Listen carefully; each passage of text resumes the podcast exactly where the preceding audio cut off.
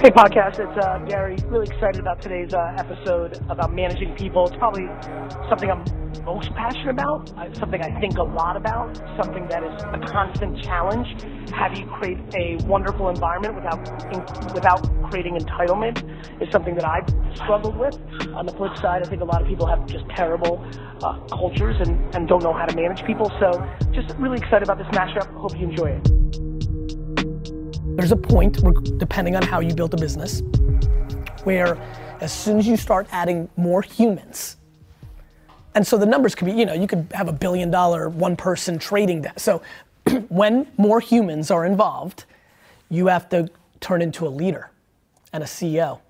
And that is a very different thing than being the practitioner because I don't ever require them or hold them to an expectation that's unrealistic based on the ideology of my selfish ambition. It's a big deal. The other thing that people don't understand is everyone's driven by different shit. Your job, to, I'll give you such a good piece of advice, bro. You'll love me for this, for real. Take every single person. You have only 25. I have 980. Like, I wish I had 25. take 25 people to breakfast, lunch, and dinner. It would literally take you one week. And sit down with them for an hour and a half and start the conversation of what do you want out of this job? Money? Cool. I'll start working on it. You're at 80K, you wanna make 100? Cool. Yes, because you're actually killing it, or maybe you don't have the money to do that. Okay, let's just get together in 100 days. Here are the things, radical candor, which I struggled with because I'm positive. Hey, here's what I think you're good at, here's what I think you're bad at, here's how you can get to 100. Next person, bro, I need some more work life balance. I fell in love with this boy, I love him, and I'm working 15 hours a day. I just need a, fee- I just need a half day on Friday. And you're working to 2 o'clock, and I don't want you to think I don't give a fuck. Cool, you got that, Sally. Next. You will shit what will happen if you listen for an hour and a half. You want to talk about people being fired up? They'll get fired up real quick. You can't give on your terms. First and foremost, you have to realize in a real way, in a non bullshit way, that you work for them. If you do not do that, you've lost.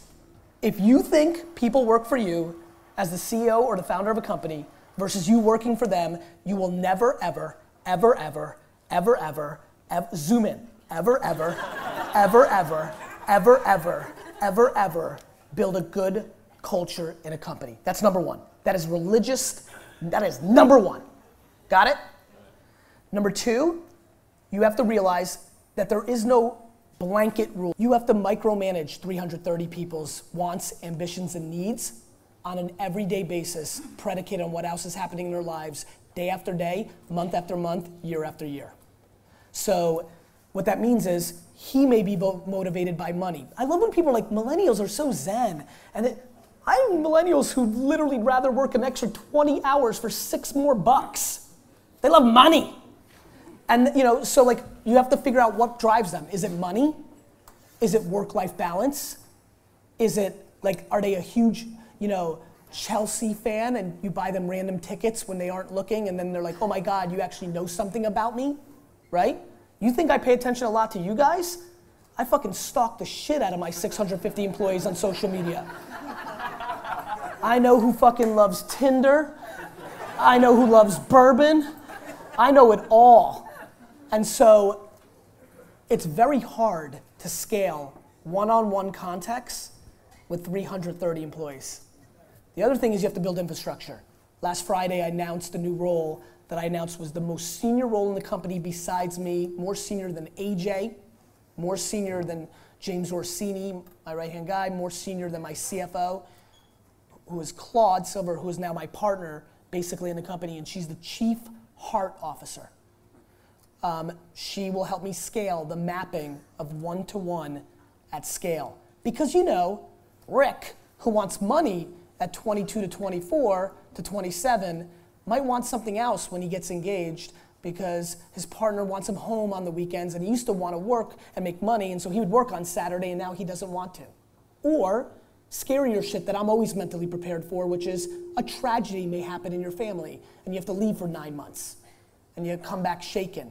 And so you've got to, the only way to build great culture is not only through words that are written on the wall, but in your actions you have to make every one of those people understand that you care more about them than you want them to care about you. It is the only way. And, and I swear I'm trying to do it at a level that's never been done before, but wherever I land is what I will have. If I'm a 92 and the market's a 67, that's incredible, right? You can't be crippled by the task. What I just said, some people get crippled when I tell them that advice on 13 employees. You got 330, my man. I got 650. Like, it's tough. But if you do it, you will build great culture. And if you don't, every step of the way that you do less of it, you will have less of that culture. Thank you. You got it. And, and it's about allocating the dollars to the right things. One of the best things I do is the most talented people in my company, if they are not bought into being the bigger woman and bigger man in every situation, I don't care if they're the number one salesperson, the best creative director, they're fucking fired. Right? And you have to be religious about that. The second you let somebody get away with something, you will lose. And then meritocracy. We started the company with eight of AJ's friends. Some of them are the number 10 most important and well compensated employee, and some of them are number 387. Meritocracy, right? If you take care of your nephew better than somebody's hustling, you've died. You're done. Your culture's broke. You let something besides meritocracy rule. Well, that's very easy. You can do that easily. You've already got the blueprint. Guys, one thing that people do very poorly is allocate their time to the shit that matters. If I were you, I'd literally be interviewing people left and right. If you're like, it makes that's a really good answer. What you what you just said was very smart.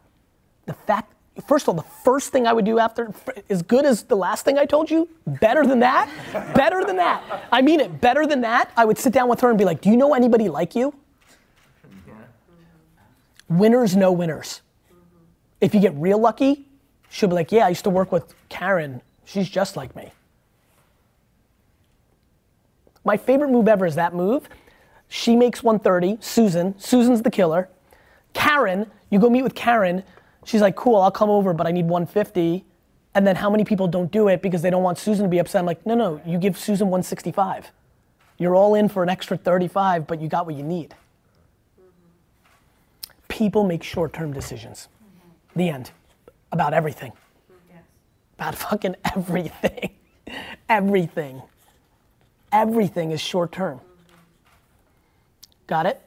So literally if you spent your next two weeks, you can't imagine what October 1st would feel like if you spent 80% of your energy on the 25 you have to make them whole based on what they like yeah, some people just want to meet with you once every 100 days to have breakfast to mentor them so they can do it too one day. Cool. Yeah. And I would try to find those people. Like, pour your heart out in video or written form on LinkedIn. Just make a post, let it go viral. One person shares it, and away you go. And start with her. If she's the killer, ask her to find her. It's offense. I think people say no too often because they fear ramifications. I don't think micro losses are scary, and empowering people to make decisions is how you scale.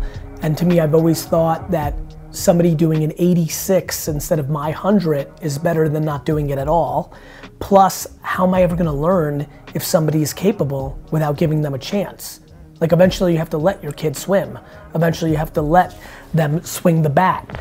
Um, and so, yeah, I'm, I'm, I'm completely not driven by fear.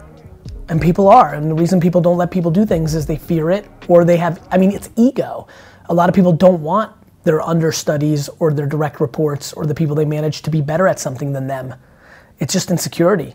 Uh, I'm massively secure in myself, and that I say yes. I give trust at first. You can lose it. People are like, trust is earned. I'm like, cool. That seems fucking slow and egotistical. Like, who the fuck am I to have it earned? You know, like, great. Like, fuck that. Uh, to me, trust is given, and then you lose it if you're a dick face, incapable, incapable, excuse me, and um, and have proven that you're not you're not worthy of the challenge or the or the role. I think one thing I've noticed though that is a counteract to my move is that a lot of times when you accelerate that too, too soon, people become entitled. They get, they in the micro get a little bit of high on their supply and they think they're big shit and they start having egos underneath you when you were like watching my people that I empower with like I trust you blindly then not trust people blindly underneath them is uh, is heartbreaking happens often and is something I'm thinking a lot about. How do you communicate or how do you distill that same methodology to the people under you so that they're it's like a prolonged process? I don't. I, I prefer to see what people actually do naturally themselves than try to micromanage it. I think a lot of people never get a true read on somebody because they've over manipulated their tasks and the person is doing exactly what that boss wants. And to me, to me, ultimate scale is allowing people to roam free and expose themselves. It's kind of like that rope, right? I'll give you rope and you can go forever, or you can hang yourself with that rope. I think that uh, whatever that analogy is that I've heard in culture, I'm sure is what I'm doing, which is I'm giving unbelievable amounts of rope, and some people will run into perpetuity with it and create enormous amounts of happiness and wealth and success and whatever we do together, and others will, you know, get tripped up on it and get caught up in their bungee cord and and lose.